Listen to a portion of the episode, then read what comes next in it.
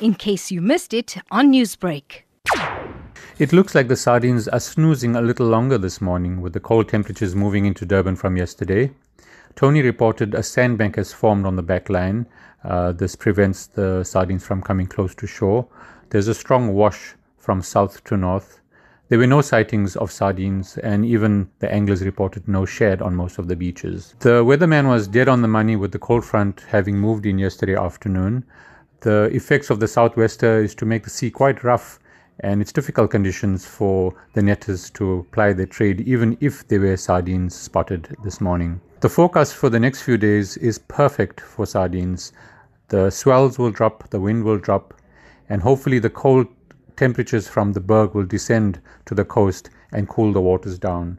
So, fingers crossed, I think Friday, Saturday, Sunday, we should expect sardines to pop up and there should be quite a lot of activity.